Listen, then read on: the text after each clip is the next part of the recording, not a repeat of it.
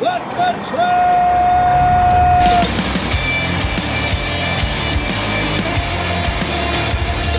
You are listening to What the Truck. Are you ready to truck it? It's time for your Nooner with Dooner, John Paul Hampstead, and of course, the great Craig Fuller. And you know it's a big news week if we got a double dose of Fuller up here. It is a big news week, Dooner, um, and an unfortunate one. Yeah. At that point, you know, it's it's really interesting because when there are bad things happening or challenging things happening in the market, we get busier on the content side. But to be clear, our business also struggles in times when the market struggles because we obviously sell services and data into the market. So it's just it's a more difficult time uh, for all the industry, including FreightWaves, just because simply because we are a primary uh, participant in the market, just like every other technology company that sells services. But from a news week, it's obviously a really important and big news week. It is an important biz news week. It's an important and big day for my mom. She just got out of surgery. I heard she's okay. A little cowbell for you. We've got awesome guests today. We've got these two gentlemen on. We're going to be talking about Convoy. We're going to be talking about the brokerage winter. We've got Chace on from Edison Motors. They've got a brand new EV for the vocational trade. Uh, he's making some big traction over there. We got Mr. Supply Chain, who's hanging out in the green room to debate about the freight recession. No, he's going to talk about continued learning and some of the impact. And actually, with all these job losses we're hearing about, it might be a good time to go get a certificate and uh, bolster up your career opportunities. And Ryan Schreiber, he's going to tune in from uh, Technovations and tell us what uh, people are saying out on the street about. You have Convoy. got a heck of a lineup today. A lot of people on today. We got to tip AIT, and we'll talk a little bit about Convoy and Brokerage Winter. Looking for a new adventure? Take the next step on your career journey with AIT Worldwide Logistics. When you join their growing team, you'll collaborate with expert colleagues around the world to create innovative solutions backed by world class customer service. If you're ready to push the supply chain envelope, your next adventure is waiting. Visit the career section at AITworldwide.com to learn more and apply today. Um, JP, when we when Craig and I were last on here, we uh, if you guys didn't see this, but scrambling beforehand, right before we went on, Craig's like just waiting for this uh, notification to come in from Convoy, a statement to read. He ends up jumping on the show, and we didn't have full clarity on the situation. We obviously suspected exactly what was going to happen. That did happen.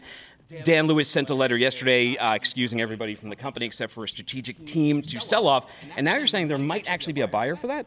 Yeah, um, it sounds like that they are trying to retain the technology team, and that there are a couple, at least a couple, of incumbent logistics providers who are taking a really close look at uh, the software that Convoy has built. Not only the driver app, but you know TMSs uh, for dispatch, uh, for, for the shipper portal, and a lot of that back end um, matching and pricing engines, which were actually, you know, ended up being some of the most sophisticated technology in the in the brokerage industry. People people are fig- trying to figure out, you know, does it make sense for us to bolt this on to a brokerage we already have? Does it make sense for us to, you know, try to expand our capacity network? And so, um, yeah, I think they're still in conversations with a couple potential buyers. Um, they ex- what I've heard is that they expect to figure out whether they can do a deal in the next like week or so.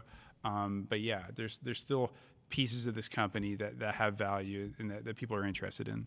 Craig, couple days to let this news set sit in. I know that you uh, you talked to Dan. You're very familiar with the team. We're very familiar with Convoy over here. In fact, just a couple weeks ago, this is a collector's item now. I was named one of their Hall Stars. I got a baseball card from them. They're still doing marketing. Things were still humming along over there.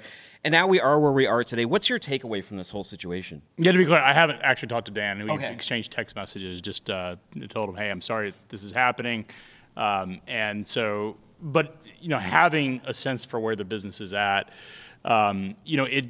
I, I think we have to sort of back up and look at how we got here. You know, so many folks in freight have been looking at the convoy business model with both um, sort of awe on how they were able to successfully raise so much capital, uh, but also a little bit of uh, sort of questions on how sustainable those capital raises were. And if you think of co- the Convoy business model, Convoy built a business model at a time when there was zero cost of capital or very low cost of capital.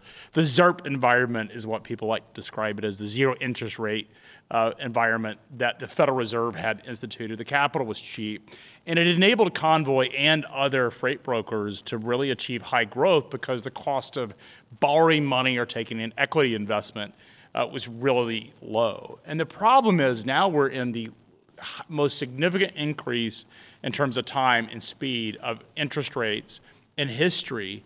And that model of building a business with cheap capital just doesn't work anymore, particularly in an industry that operates with very low margins. And so Convoy went out and uh, raised a bunch of capital. They borrowed capital, as we've seen in, in recent reports, uh, to really build this high growth model.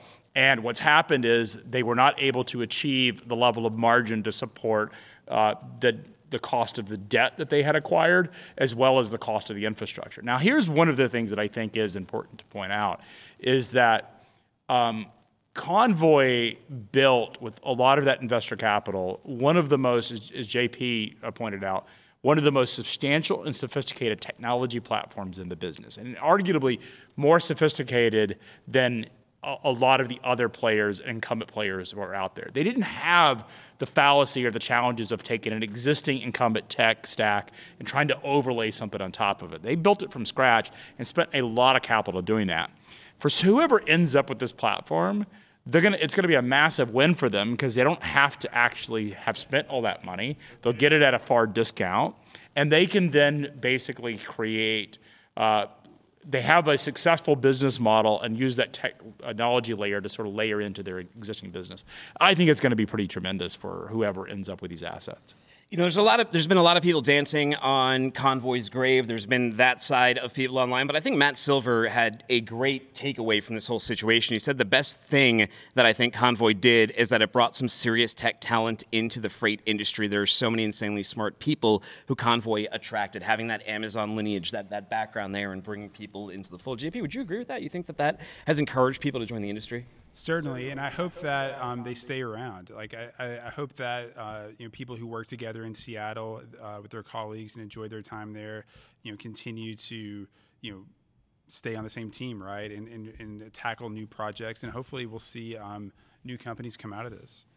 Dan, in his letter to staff, he said, Craig, that we're in the middle of a freight recession, contraction in the capital markets, all of that combined together. It was the perfect storm. That would that would sort of imply this isn't exclusive to Convoy. Are we in for a brokerage winter that doesn't just touch freight tech? Absolutely. So this is a story that I've been working on for a couple of months. Um, is this concept of what we call asset-based uh, lines of credit or using financing essentially to grow. So let's think about how the freight market. So brokerage is a really relatively young industry. A lot of people that are new to this industry don't realize, frankly, how freight how young freight brokerage is. I mean, it was illegal to freight broker until 1980 because the, the market was not deregulated.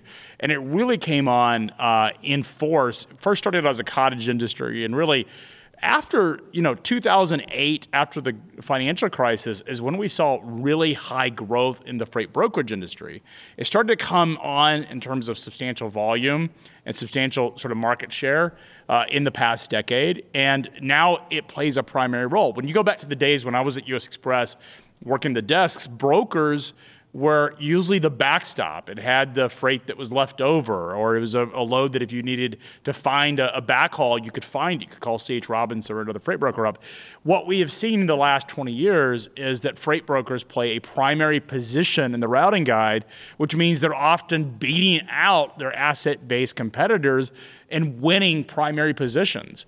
That has changed the nature of freight brokerage. And, and if you think about it from a freight brokerage standpoint, it's a far easier to scale a freight broker than it is a trucking company because your only resource that you have to contend with other than computers and software are humans. And uh, what they were able to do a lot of the freight brokers because the cost capital was so cheap and we're talking about cost capital it's the cost to borrow money or the cost to sell equity. It was really you could get high equity prices and to borrow money you could take out cheap loans at low interest rates because it was so easy and cheap to do, the, the math worked. They were borrowing money at a couple of percent. You know, think about the old term of LIBOR or, or uh, uh, you know, the, the new term, um, SOFR, which is basically sort of replaced LIBOR, but that is a, an index that banks use to charge capital. And effectively, when those rates went, say, 4.5% to eight and a half to nine percent, which is where we're at, maybe SOFR plus in some of these cases, uh, even higher. The cost of capital became even higher than the cost of the or the, the benefit of the margin. So let's go back to Convoy specifically to put this in perspective. We've been told that Convoy was a $500 million revenue company run rate, generating 7% margins. So think about that standpoint. So in on a $500 million, it's seven, it's $35 million. But if the cost of capital for Convoy was 8, 9, 10, 12%, then they're paying that out. They're actually losing money as they finance those receivables, as, as payables. So as they're financing the receivables from the shippers, they're actually borrowing money that's higher than what their margin is.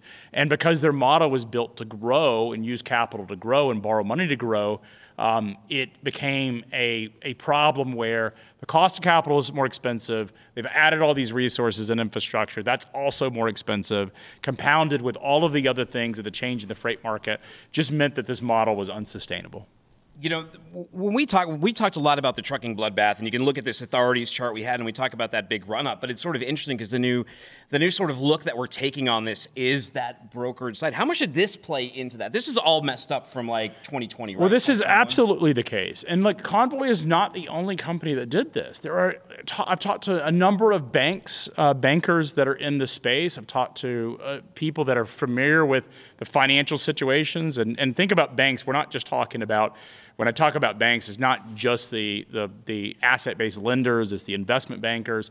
They won't talk on record, frankly, because these are typically proprietary things and they talk about conceptually what they've seen without specifically mentioning names. But what they're actually telling us is that this problem is much bigger than most people realize and the biggest issues are in that 50 to 250 million dollar brokerage. For the last decade, it has been incredibly easy, and I'm not saying this is easy in the sense it's not hard work, but easy because the math has worked so well. Is if I can borrow money and I can hire humans to go out and build a freight broker and be successful brokering freight, then I can scale my business from 50 million or 10 million to 50 to 100 to 200 million, and I can continue to scale that up using money that I don't actually have to have on my balance sheet uh, that I are generated from operations, I should say. And so what was essentially happening is they were borrowing this money.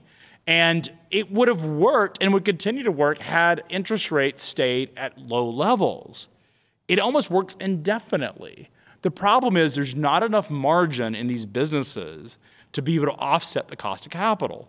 And so what we have is we have a number of companies, probably measured in dozens of companies, that have gone out and borrowed money and didn't take corrective actions last year when we started talking about the freight recession. They either didn't believe that it was actually happening or thought that they could sell through it, that it would not impact them to the degree it has. And as you pointed out, this is now impacting everybody, and it's gone on a lot longer than we all expected. If we look at the chart you just had up, uh, Dooner, what we're actually talking about is too much capacity. Mm. And when tender rejections are low, as they are right now, then the pricing power, the control that you have as a freight broker or a carrier, you just lose that entire power base. And I think, you know, if you look at social media, you and I are very active. Actually, all three of us are very active on social media, particularly Twitter.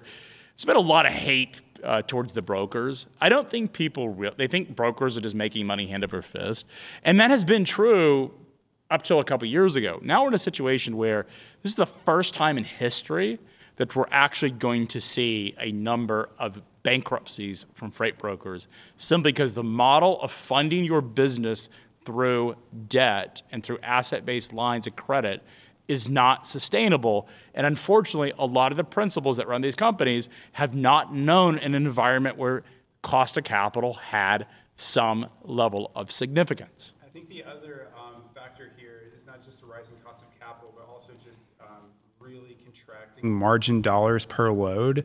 That that band of mid-sized brokers that you were talking about, Craig, a lot of times, you know, they're sort of caught in between running a super cheap, super lean operation with like no support, and and and then you know, tr- on the other end the very large brokers achieving you know bigger efficiencies with scale. Those mid-sized brokers may have higher cost to cover a load um, than their their margin dollars per load, and that's what I, I talked to um, a, you know a, a, founder of a very important you know um, factoring company for the industry, and he said that yeah, you're right, Craig. There's there's dozens of brokers out there that right now their their margin dollars per load do not cover their uh, their cost to cover a load. If you look at this chart, this is from Kevin Hill at Brush Pass Research right here. It actually shows a drop off that's going on. He said growth rates officially turning negative in July of 2023. As of October 1st, 2023, there were 5.6% fewer brokerages active and authorized than there were in October 2022. If you're watching this, you can see a big dip there. In 2014, that corresponds with the uh,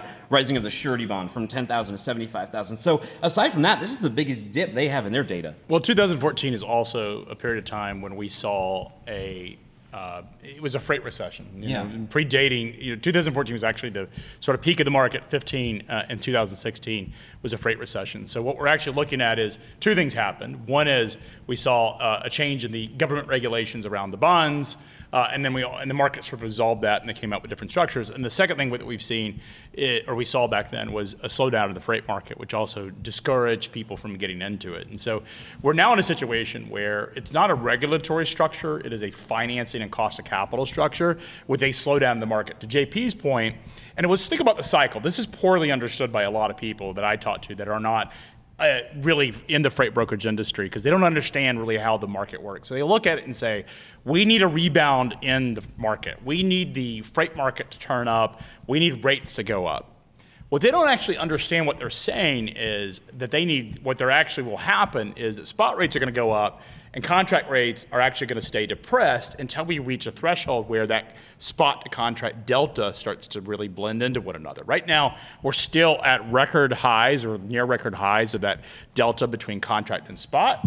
You know, think about the, the price of how much cheaper it is to move something through the spot market than a contract. Talking about 75 cents a mile cheaper to move it through spot if we go back to sort of pre-COVID levels, we're in about 45 cents. And so we haven't seen the significant compression in margins yet, but we're on uh, the verge of a new bid cycle that's starting out. And one thing that I was also told by CEO uh, of a very large freight broker this week is that something I didn't appreciate is that shippers – the reason that we've seen contract rates, so Zach Strickland and I in the, state of freight have been asking, why have contract, why is that spread so high in a sluggish market? And one of the things that he pointed out, which I thought was incredibly interesting, is that shippers mandate, a lot of the large shippers mandate a certain percent of their freight is allocated to asset-based trucking companies. So think about 80% of my portfolio has to go to the asset and 20% to the broker. So the brokers are, are, are basically whittling away at that 20% they're not really touching the 80%. But what he said is that um, the asset, the large asset carriers ha- are not going to cut their rates by 30 cents or 40 cents a mile. They're going to wait to the next bid cycle. But what he predicted is that those large carriers are going to have no choice but to cut their rates. And we know the conditions of the market are incredibly soft. So when we look at the next bid cycle, when new bids get uh, put into place, we will see another drop in contract rates. And that is the most dangerous point in a brokerage business because we see margin compression happen.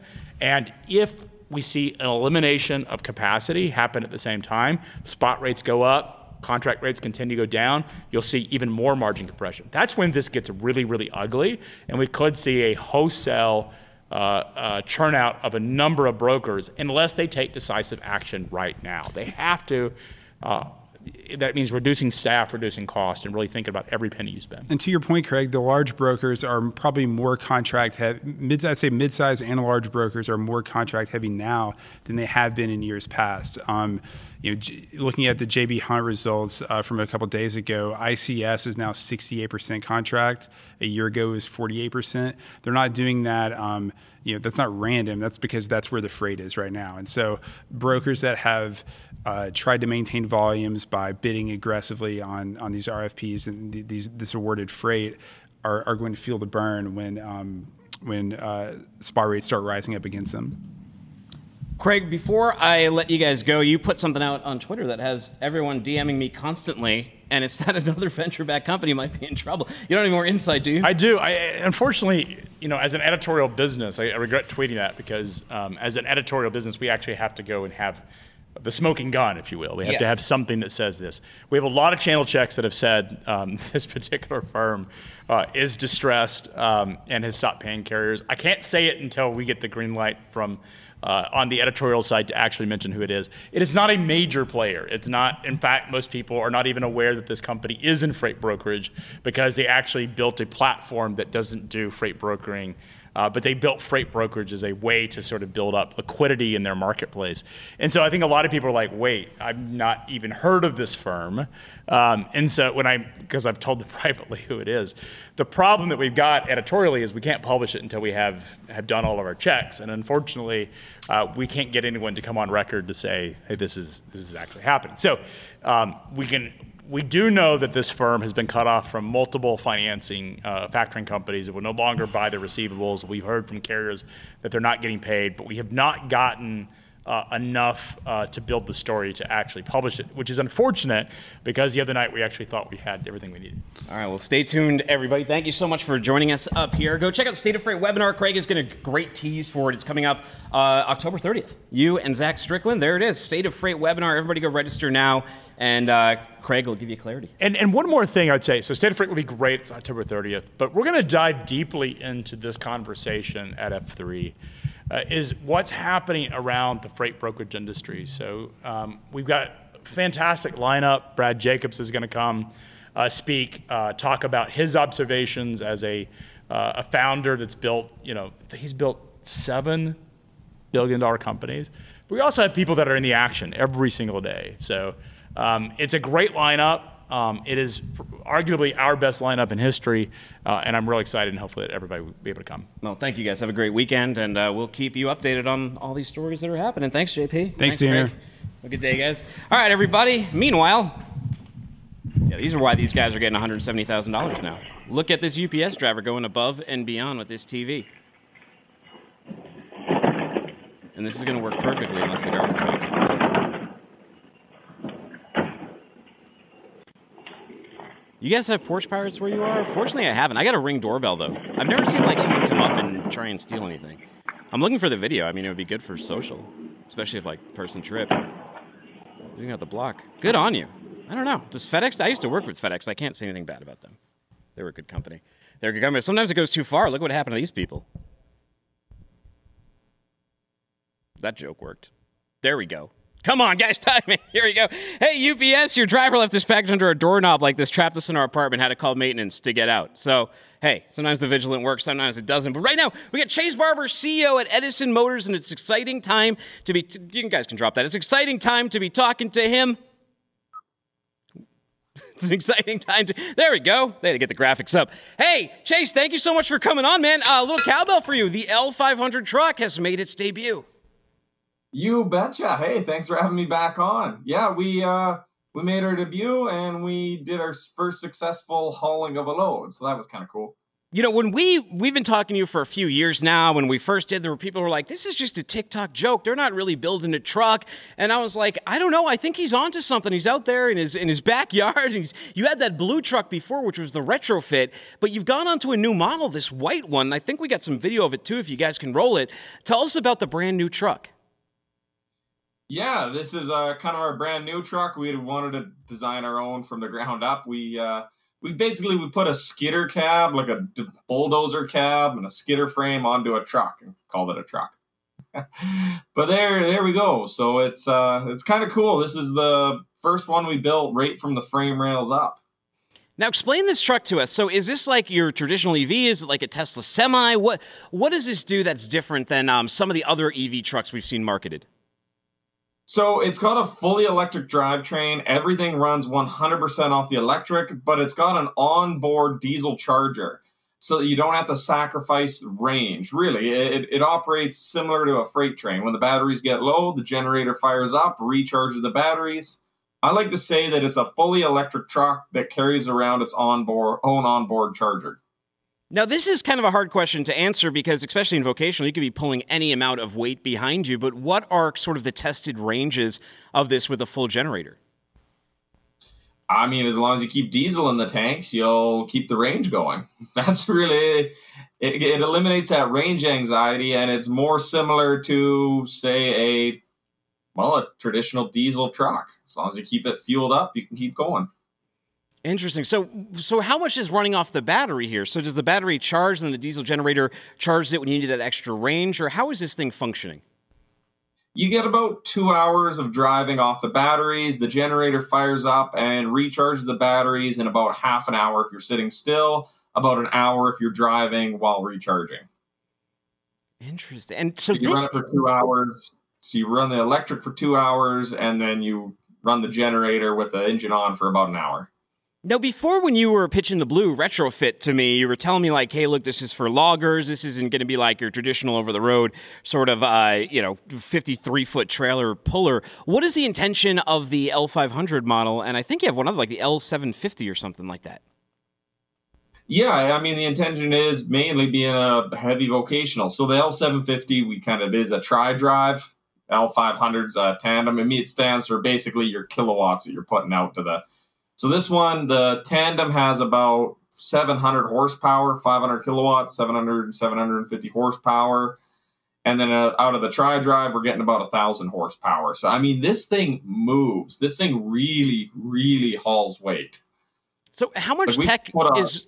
Well, I was curious. How much tech is on board here? How much are a bunch of Canadian hicks in the backyard putting on here? Because I looked at the inside and it, it looked kind of fancy. I mean, it's kind of fancy, but really it's not. We kept it as simple as we could. That was our whole motto is let's keep this thing simple. Um, what we wanted to do is like it's a lot of off the shelf parts. We really reduced it down to the fundamental core of what it needed to be. Like the electrical parts are parts that you would find at say um, a standard industrial electrical store. The inverters are standard off the shelf. Like we went to just companies that supplied that. We didn't make any specific parts unique to a truck. I mean, we kind of patented the way they all went together, but apart from that, it's relatively simple.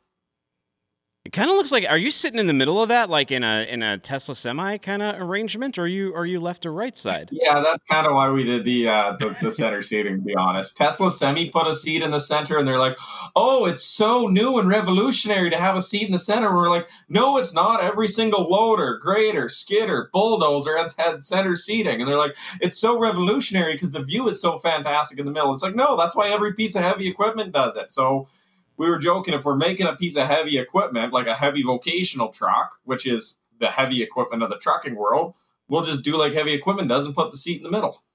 You know, Ju- Justin, uh, Super Trucker, he told me that he talked to you recently, and you were out at some truck show, and you had some interest in this truck. What did you find out at the truck show? Yeah, we uh, we did a big truck show in Ontario, one for the public and one for the vocational industry. We invited trucking companies, we invited bodybuilders, people that make snow plows, concrete mixers, crane trucks, you name it. We invited them out to come see the truck and give us some feedback on what they liked about the truck. Like, what do they like about this? What do they not like? Let's get some feedback. And they got really, really excited. So, remember when we were talking, oh, geez, when we started this a couple years back, we started out with logging trucks. And all of a sudden, we showed this off to the vocational industry, and they started going nuts about the ability to do cool things. So, we're really, really growing and expanding this thing out to include the whole vocational sector instead of just logging. So you said the truck debuted. Does that mean it like someone could buy it now? Or have you have you gone to market? What, what does it cost? Do you have any orders? So we're what we're doing right now is some development partnership deals. We're partnering up with five trucking companies. They're essentially buying a truck. They're going to test that truck in their operation because we're just going to build five trucks next year. I believe in doing this slow, doing this right, getting those five trucks out into these fleet, getting the data back from that. How do they work? How do they? What do we need to change? What do we need to upgrade before we go to the public? So we're selling some trucks, but we're just selling five of them. Well, it looks really cool. Chace, where do I send people who want to learn more information about this truck? Maybe they want to come up to Canada and, and take a test ride. you betcha. Um, I would recommend Edison Motors on YouTube as we've documented the entire story of the build from basically frame rails up, Carl up. It's all documented on YouTube and you can see the entire thing. Chace, my next step is to, to get up there and take a ride in this. We got to do this one in person next time. Oh yeah, you you, you got to come up here. Honestly, once this thing is like, I knew the electric motors were going to be powerful. Once we grossed hundred thousand pounds, like we had sixty thousand pounds on the deck of a low bed, and it moved that like it wasn't even there. Like it didn't even notice. It did a burnout while having hundred thousand pounds on the deck. It still spun the tires when I put my foot into it. Like this thing, this thing is powerful. Like once you drive it, I don't think I don't think people are going to want to go back to a normal diesel, other than the fact that uh, shifting is cool. Does the system add a lot of weight to uh, to the truck? No, um, actually, the weight turned out to be the ex- pretty well the exact same. Because you're going with a smaller generator, so instead of running like a C15 or a C18 cat, you're now running a 9 liter. So you go from a 15 liter engine down to a 9 liter engine. So you're losing about 2,000 pounds. The batteries weigh about 2,000 pounds because it's a hybrid. So the reduction in weight on going to the smaller diesel is offset by the battery weight, and it kind of works out neutral. Like the ge- weight of the generator is less than the weight of the um, tra- uh, less than the weight of a transmission. You lose the drive shaft weight. You gain a little bit of electric motor weight and some inverter weight, but you can also go with smaller fuel tanks because you're getting much better fuel mileage. You don't need as big of fuel tanks, and that weight balance is out there. So at the end of the day, the weight balance out, but you still get to take advantage because it's registered as an electric vehicle. So it's it's registered as electric. So you get to take advantage of the electric vehicle regulation that says you can pack an extra three thousand pounds. Very, very cool. I love I love the journey. I love seeing this become a reality. Everyone go check out Edison Motors. Go check out their journey, like you mentioned on YouTube, and he's got a great TikTok as well. Chace, awesome work, man. Little cowbell. Ah, thanks, man. Thanks. You got to get you up here. Yeah, you got to come up and try it. All right, we'll talk offline. Take care. All right, everybody elsewhere. It's my favorite thing to see on the road. There he is. You got to give it to the kid. Give it to the kid. That's a young Ryan Schreiber before he had a beard. That's his LinkedIn profile, Ryan Schreiber, right there. the thing. Speaking of Ryan Schreiber, he's with us here right now. Ryan, what is up, man? No, not much. That actually came up last night that uh, that I'm catfishing everybody with my uh, with my LinkedIn profile picture. Oh, I didn't know that went public because I've been giving you grief, Yeah. like on Yeah, through that's, text. that's thing. Yeah, it came up last night at this TIA event. So I'll uh, I I got a new one. I'll send it to you through text. I think you'll like it. Oh, beautiful. Well, you're at Yeah. Technovations. I mean, is like convoy the ter- like convoy buzzing? Is everyone talking about that there? Yeah, I mean, uh, absolutely. I mean, it started. You know, obviously, my phone started going off like uh, really early Thursday with uh, with folks kind of like asking what the story was or like you know what I had heard and and things like that. And so uh, there's definitely like a lot of kind of uh, scuttlebutt or buzz around it. Um, it's it's certainly unfortunate. I mean, I think my my take because you asked or you didn't ask, but you asked me to be on the show, so you get it regardless I was going to ask. is um, yeah, you know, convoy. Um, it's it's sad the way that it ended. Um, you know, but there's also a, a part of it that uh, um, you if you if you have a really public kind of ending in this way, um, you only get that if you had a lot of success, right? I mean, there's a lot of brokerages that go to business that nobody's ever heard of, right? Um, and they took a big chance. And objectively, they did a lot of incredibly good things that have changed the industry and will change the industry forever. Uh, and you know, it's unfortunate that uh, you know Craig was talking about uh, when I was sitting in the in the green room here. You know, some of the kind of like broker math and the financial uh, uh, piece of, of kind of cost of capital, et cetera. And it's it's unfortunate that a bit of a perfect storm. So, um, but it has been it has kind of been the talk of the talk of the town, unfortunately, and you know, I think folks like me are just trying to help, uh, you know, friends that we that we have there or folks that we know there, uh, kind of land softly. Yeah, this is a very interconnected industry, and we know a lot of these people. We've talked to a lot of these people. We've followed their companies Right. grow and their journeys, and we've seen Right. the employees come and go to other companies. And earlier, I read a little bit of what Matt Silver had wrote, and you almost echoed it in what you said. Mm-hmm. And that, yeah, I mean, maybe not everything Convoy did was great, and maybe not every, you know. I- think we all know, like with venture capital, obviously you can't in a commodity market like freight, you you can't buy market share. It's going to erode. We learn things like that, but we also learn from Mm-hmm. Convoy how to market cool, how to look cool, how to bring in tech talent from Silicon Valley that had never even considered this industry before. That's right. So I don't think it is. I don't think it's necessarily all bad. Do you think their tech finds a buyer? JP had that article out that people were looking at, and Craig seemed to say, you know, there's something to that tech. There's definitely something to it for sure. I mean, I think you know you uh, you brought up a good point about um, you know three or four years ago, whatever it was, when Uber Freight was talking about getting out of out of the freight business. You know, I wrote an op-ed for FreightWaves that said um, where my where my argument was that's really bad for our industry because you know Uber Freight and Convoy are able to bring a light on the industry that has driven a lot of the innovation and investment and most importantly talent uh, to the space that we've seen over the last few years and that's that's technical people that's data people that's product people and while again certainly like I think you can look at Convoy and and and think about some of the strategic things that you might have done differently or ways in which you would have run the business differently. Like definitively, they've built some really really good stuff, and there were some things that they couldn't figure out or didn't figure out in a t- in, in a fast enough way, or there were certain sort of strategic decisions maybe they made about investment. But like you don't make an omelet without cracking a few eggs, and so they've built some really really impressive things that I do think will find a home, and I certainly hope that they find a home because I think it'll be good for the space. But you know, for me, it's a very sad day, both because I have friends, you know, in leadership at Convoy, and also because um, you know I think that that it's it it it, it creates kind of a negative um, light on technology technology investments in our space for you know the mid market and long tail brokers who now maybe look at it and say well, maybe I don't need technology in my business because you know they're kind of oversimplifying a very complex problem. So I think that the tech will find a. I do think the tech will find a buyer because you know I've, I've I've seen some of the things they've built and, and they're pretty impressive. You know, now we've seen uh, one of the biggest name DFB digital freight brokerages go under with Convoy. Flexport, a lot of trouble. Dave Clark in, Dave Clark out, 20% of staff last Friday. Uh, Petersen in wartime CEO mode. Does this scare away the investment market from, from freight? Uh, I mean, perhaps. I mean, I think that there's also success stories in the space, right? Yeah. I mean, there are companies that are doing okay, that are growing, that are making money, uh, both that are um, sort of more digital brokers and uh, legacy traditional businesses that are um, going through digital transformations that are really large organizations.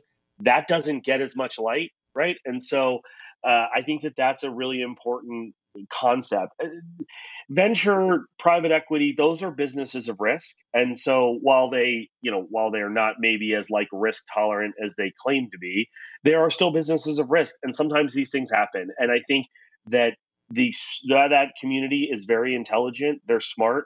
It may for a short time dissuade them, as Craig was talking about, that delta between contract and spot rates and some of the kind of perfect storm elements as as Dan said in his uh, in his letter you know some of those perfect storm elements that that might dissuade investment for a time.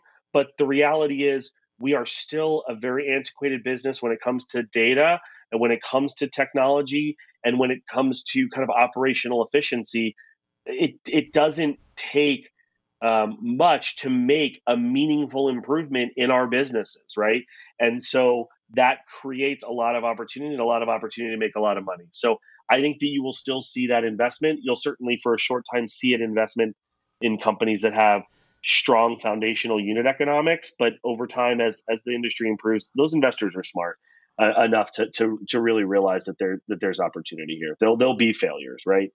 What's the uh, what's the flavor of the month at uh, at Technovations right now? Is it AI? What are people What are people excited about now? Yeah, I mean the entire conference, all people are talking about is artificial intelligence. I mean, just hard stop. Uh, it's it's all about AI right now, and uh, almost to a almost to a fever pitch, almost to a fault. I think that what we're talking to people about and what we're trying to caution people here. Uh, Grace from FreightWaves and I just did a panel uh, here a little bit ago, and my main thing was I wanted to talk to everyone about AI readiness, right? So AI is a big thing. It's it's a big thing, right? It is a big thing. It's it's meaty to wrap your hands around. We need to focus on AI readiness uh, as an industry and as individual businesses, and so uh, that's really the stuff that we can be doing right now. Um, and that that's the kind of the, the talk of the town. Which ones will we be re- reporting on that have gone bankrupt in about two years from now? Which companies? yeah, which AI companies? is this like a Festivus thing? Like I, I don't know. problems with you people, and I, you got to hear about it. You know, um, I. There's got to be a few. There's got to be some. I mean, it seems so much like the new flavor. Like I'm sure there's some good AI, but it also sounds like eh, the new thing. I mean, sure, Dooner, but like Jeff Bezos has also said that eventually Amazon's going to die. Every business dies in one way, shape, or form. They go bankrupt, they go out of business, they get acquired. Like every business goes away. It's to quote the Sir Elton John, circle of life. right? Yeah. That's what happens. And so I think that uh, you know I, I think that kind of trying to predict who's going to go out of business and and I certainly think on social media right now there's a lot of like people who've never taken a risk, never done anything in their lives, never tried to do anything in their lives, you know, are dancing on the graves of some of these businesses that did incredible things. Um, and so, man, I, you know, I don't know. We'll we'll see. There will certainly be some, and it's the ones who either um, are too reactive, and so they make big bets on something that doesn't make sense because they're waited too long to really focus on sort of incremental improvement like blocking and tackling, or ones who just reject it out of hand. Um, and so I don't think that the fear mongering around going out of business is is necessary. And I'm not saying that's what you're doing, Tim, but No, um, I'm uh, no, I'm not fear. mongering. I'm just saying some of these AI will inevitably go out of business. It's obviously the flavor of the month. Some of these people have no idea what they're doing, and they're just trying to sell a new thing into a market. I'm not saying all of them. I'm just saying there's there's got to be a few. I, I know what you mean, but you know what? To be honest with you, some of it comes down to not even necessarily how good the technology is. I work with a lot of early stage businesses, as you know, and some of the best technology that I've seen um, ends up going away because they can't figure out how to sell it, like, or they're too early, right? Nikola Tesla was, you know, Nikola Tesla died penniless by himself in a in a hotel room, and now we celebrate him as a visionary because he was just too early on a lot of things, and so you know, it, going out of business can also just mean wrong place, you know, or, you know, wrong place, wrong time. Would you rather be a hero when you're alive or when you're dead, Ryan? Alive. I mean, Yeah. when I'm dead, like, who cares? You know, right? Like, Right. no, I'm with you. You're dead. Who cares, man? Well, you know, I'll leave you with a quote. It's Dr. Grant from Jurassic Park. He said, "Life finds a way," and I think that's kind of your your theme over there. or I would say that's a mistake. I see that now, and that's you know, John Hammond. John, yeah, that that's true. He got in the book. He gets eaten by compys at the end. The book's a little bit better than the movie. Oh yeah, the book's way better. Hey, I, I, mean, agree. the movie is my favorite, one of my favorite movies of all time. Don't get oh, me Oh, yeah. wrong, but the book is great. Yeah, for sure. Dude, no, people don't understand this, but like CGI was not that. I mean, Terminator 2 came out and that was like mind blowing. But then like this, and you saw that the uh-huh. first scene with that brontosaurus. The it was like everyone in the theater took their like was taking their sunglasses. I don't know why you'd be wearing sunglasses. They were taking their eyeglasses off to look I was because you know because my my future was too bright back then, but you know now it's a lot dimmer, so I don't wear my sunglasses as much. But you know the dinosaurs were only on screen for like seven minutes Yeah. in the original movie, and that's part of the reason they think it worked. So Yeah. Well, the, the CGI looked better in that one than all the other ones that came after it too. But maybe it's because Yeah, of that totally limited agree. exposure. Well, Ryan, thanks so much. How do Totally. people find? Uh, how do people find and connect with you? Right now, they can find you at Technovations, but when they leave, That's right. Just find me on LinkedIn as you know Ryan Schreiber, Ryan B Schreiber. Uh, I don't look like this, as we talked about. I'm catfishing people, or find me on Twitter underscore user prime. Um, you know, or just like walk up to me on the street somewhere. thank you, sir. Thank you. You and your red beard have a great Hey, week. buddy. Take it easy, You too, sir. man. All right. Hey, take a look. I was getting. Let's get bulk shipping. I got to go back to Spider Man. We didn't have a chance to do Spider Man today. Is Spider Man Day. We can't miss it. You guys got the opening Spider Man clip. We could rig a little strap work here. Take a look at what happened in Sydney, Australia, because Spider Man 2 is out today on PS5. My kids were going crazy about it. They didn't want to go to school today. They didn't want me to go to work. Just wanted to sit home and play Spider Man 2 on PS5. And this has. In this game, you got Venom in it, so like you know, Venom stands going crazy, '90s kids going crazy. You got Miles. Miles was in the 2018 one. The 2018 one is a masterpiece. Uh, they did a remastered one in 2020 on the PS5, and now it's out on PS2. You get to play as both characters. Fully uses the SSD. Beautiful 4K. It's got ray tracing. Uh, I can't wait till the kids get home. We can play. All right, but right now I got to talk to Mr. Supply Chain to kill some time until I can get home and play Spider-Man 2. And he's here with us now. Mr. Supply Chain, what's going on? That, that- I I'm just here for killing time. Well, it's good to know, you know, where I said I I got to say, Dooner, just for the record, Ryan Schreiber is already my hero. He is your hero. Right? Right? How did how did he I, I got to become? see Ryan and, and Grace. We we were at uh, CSCMP uh, a couple weeks ago. Now you have the most and so I- ridiculous badge I've ever seen in my life. Um, is that like a prop that you bring with you, or do people just hook you up with about thirty-seven ribbons? No, it, it, you know, it just happens every year at that conference. You know, they, um, I, I, I love it. You know, CSCMP gives out these little ribbons to so you can affiliate, right? You can you can social message the things that you've done, um, and it just turns out I've been around for a long time doing lots of different stuff, and so I end up with a ton of ribbons. Um, so uh, one of my friends suggested actually they should have a, a ribbon for the guy with the most ribbons, and because you know then I could add that one to the mix too. That's like a, a deadly loop. That's like a paradox. By the way, I, I, like your Optimus Prime popcorn tin. Obviously, you went to see the movie at the theater. Good times. Your fault. Your fault. It is Made my fault. I, I, I know. I don't even get a kickback on most of the stuff I promote. It's ridiculous ridiculous. I should have got I should have got three dollars in Optimus Prime truck, especially with how much they charge these. Now you've shown up on the show at a very interesting time, and actually maybe a very good time because a lot of employees recently have lost their jobs. A lot of employees that are in some big name companies, Flexports of the world, Convoys of the world, and they're going to have to start making some career decisions. Right? Is now the right time to get into continuous education? Is now a good time to sort of build that other side of your career? Uh, uh, Dooner, you know the hashtag I use all the time is always be learning, right? Yeah. So if you're going to ask me, the answer is it, it's always the, the right time to be learning. Um, but when you, when you and I talked about uh, coming on the show, you know what what came to mind to me is just sort of in terms of mentoring and career coaching. I, I think it's useful for for folks always to be thinking about certificates, certifications, licenses, and degrees, right? And and depending on where you work in the supply chain there there's stuff in all four of those categories that can open up opportunities and, and sometimes it's required.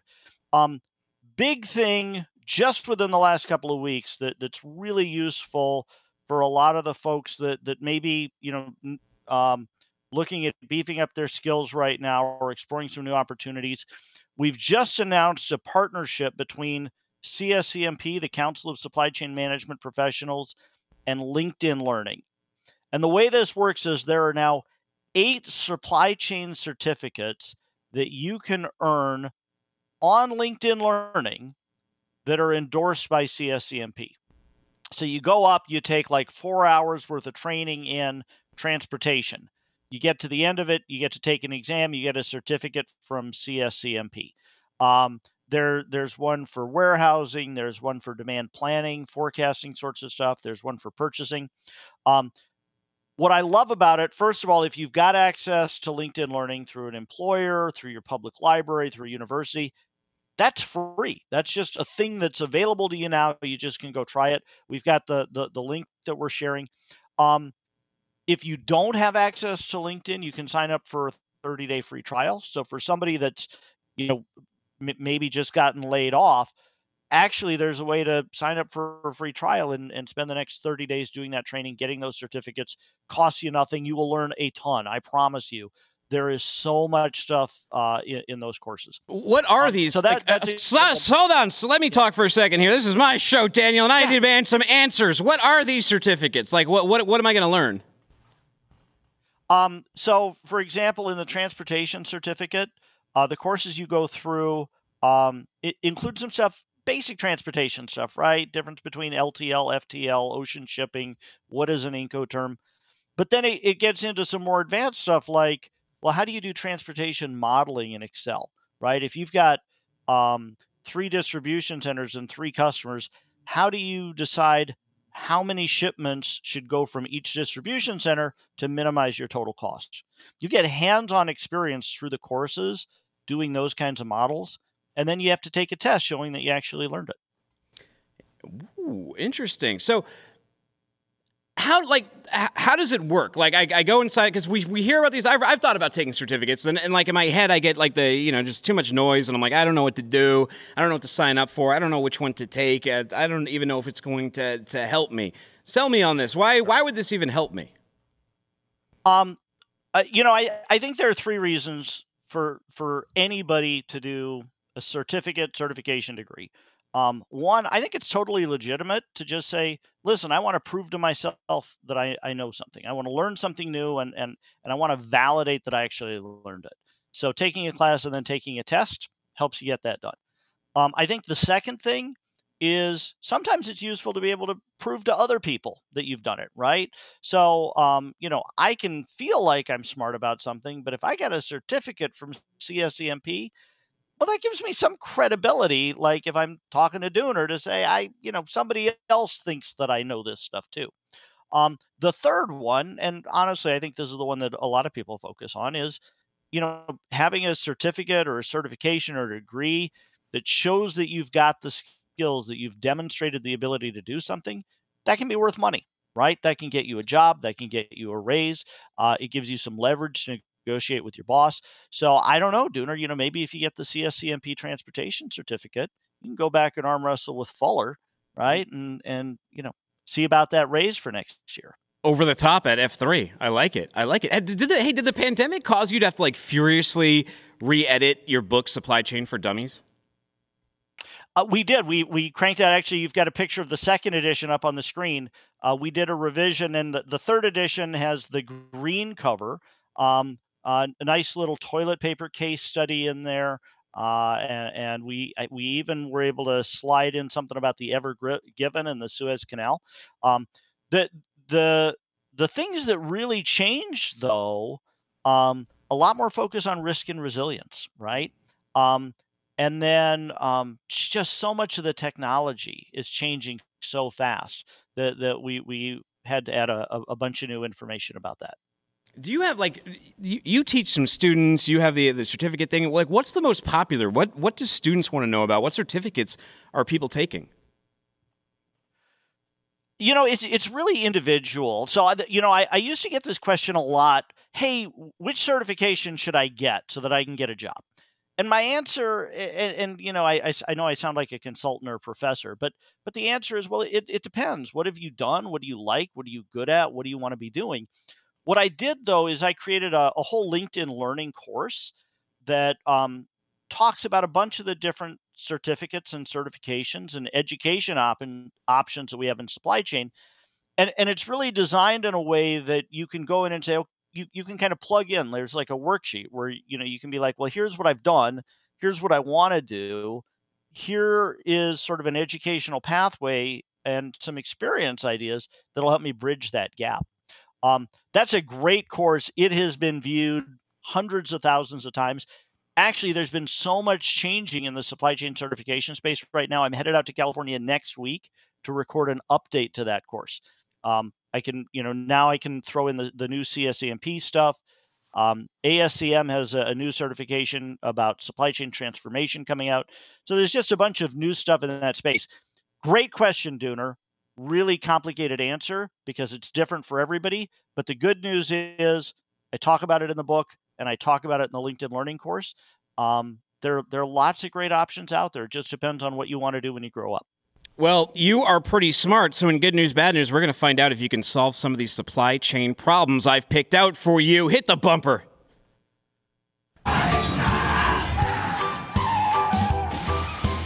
bad news and good news. All right, Daniel. Bad news. There's a falcon loose in your warehouse. But good news. You've got a falcon stuffed animal. Roll the clip. Now, if you look above my head, there is a bird right above my receding, weird, patchy. Oh, it moved. It's actually a hawk, and I'm trying to get it out of our building with this falconry device. But it's been stuck in our building now for uh, for two days and we can't get it out, despite us having all the proper tools.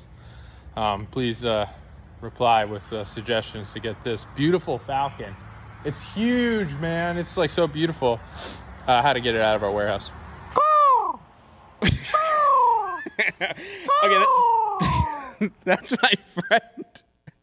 That's my friend Molson Hart. What exactly? what what are the proper tools for Molson to get that out of there? Well, that's what I was hoping. I was wondering if you probably had a suggestion for him. I thought like the stuffed animals seemed like a good idea, but it doesn't look like it was falling for the decoy. Nah, I you know I th- I think squirrels are probably you know something like if if you can get like trained squirrels to like keep running out the door, maybe maybe the hawk will go after them. No, I saw a video on X before I went on air, and it was like these Asian guys were having a party, right? And they're under like a gazebo, and there's a light at the top, and there's all these bugs going to the light. So this one guy, he took the light on his cell phone, right? They turned the light off in the gazebo, took that, all the bugs started following him, and he walked him over to a street light, then turned his off, and they went to the street light. Now, it's unfortunate that hawks don't perform like those kind of bugs, because that would be like a great method. Dude, that's awesome. I am so going to try that. Uh, someone in the back had a suggestion, but I didn't quite catch it. Oh, a robot rat. He thinks a robot rat could do it. Or maybe, what about a remote control airplane? hundred percent. You, you know, you you you could do like a, a little remote control car with a stuffed squirrel on top.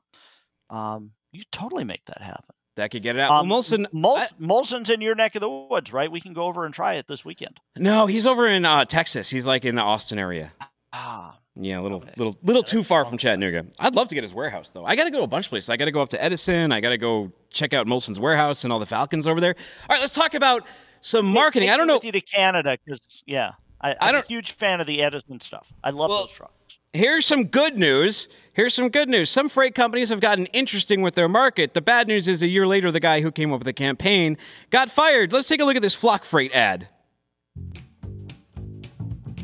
People are always wondering why is shipping less than a truckload of freight so painful? And how much is a load in terms of dimension? Let's say a shirt and shoe shingle has to ship a load of shirts and shoes. Shipping a load of shirts and shoes can a shingle shutter. Fortunately, the geniuses at Flock Freight have figured out shared truckload technology. With their shared truckload mode, even if your company only has a load of stuff to ship, Flock Freight will ship it with the same level of service as a full load size shipment, saving your company money while delivering on time and avoiding damage and loss. It's a load shipped like a load. Mystery solved. Flock Freight, experts in shipping any kind of load. So, Daniel, I actually think it's a pretty funny ad. They use Steve from Blues Clues. The only problem, the bad news here is they spent uh, over a million dollars on it, and it only got about 2,000 views on their TikTok. They've decided to move on from this marketing team, and they've decided to add some inside sales people instead. it's a great ad. I agree with you. I love it. But but um but but price matters, right? Yeah, I you know my thing is like like what the truck on TikTok, we get 30,000, 100,000 views. Like what they should have done, instead of spending millions to Steve from Blues Clues, they should have gone to someone like me and just had me do the stupid copy. I would have cost a lot less and you would have been having me put this out into a market. Although, I don't know, Flock because my problem is during the commercial, I'd want to be like, isn't, I want to keep yelling the whole time, like, LTL already exists, partials already exist. like, this, isn't, this isn't new. I, I will tell you, I, I had a conversation years and years ago over at the University of Arkansas, where I'm now teaching. And I was in a room with a bunch of executives, and somebody, one of the shippers, was complaining about, you know, all, all the issues with, with wasted space and full truckload shipping. And we had somebody in the room from ABF who said, May I humbly suggest that we have a solution to this problem? It's like we have this thing called LTL. Well, speaking of solution, so labor solution and warehouses, Amazon has debuted their Digit robot. This robot is five foot. Roll the tape. This robot's five foot nine inches tall. He weighs 143 pounds and can carry up to 35 pounds. You think you could take it in a street fight, Daniel? you were talking about this with Britain the other Yeah. day. It, it, it, right? This is uh, they're, they're taking on Boston Robotics. Um, I, want to I, want to see the thing dancing now and and doing uh, a Sam Adams ad. Yeah, this is a partnership with uh, Agility, these digit robots, and it's really interesting because, like, you, th- like right now, warehouses are obviously optimized for people, like for people to pull all of their stuff, and the robots now are optimized for a people world because they have to be. You can't get too far ahead of it. But it's really interesting to think what like a warehouse may look like, or at least an Amazon warehouse will look ten years from now. You know, I hear so many people talking about you know AI and robotics and like, oh, that's never going to replace people, and you know that that's it. And then you look at the video and you're just like, yeah, okay. I mean, if if if if you don't see what's happening and and accept that you know this is a technology that, uh, frankly, I I mean it, it it's viable today. It may not be cost effective, but those unit economics are going to get radically better. Um, our business is going to change on the trucking side, on the warehousing side, in in, a, in big ways. You know, whether it's ten years or twenty years, um, there are going to still be huge opportunities for people, but it's not doing all the same things that we do as human tasks today. It's just not. Yeah, can, can it play reverse basketball? Show this clip. This is going to take over pickleball, Daniel. This is the new version of basketball. You put the hoop uh, what is on the pole, and then you score by throwing the net at the ball.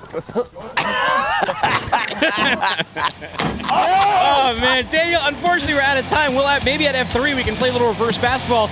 People go look up Mr. Supply Chain Daniel Stanton. You can find him on X. You can find him on LinkedIn. You can Google Mr. Supply Chain. You'll bring him right up. You can find me at Timothy Dooner. That's D double O N E R. You can find the show at FW What the Truck on all your social media platforms. You want to watch the show? Look up What the Truck wherever you get your podcasts on audio platforms or on FreightWaves YouTube. There's an entire What the Truck playlist with all 643 episodes of this wonderful show. Take care. Don't be a stranger.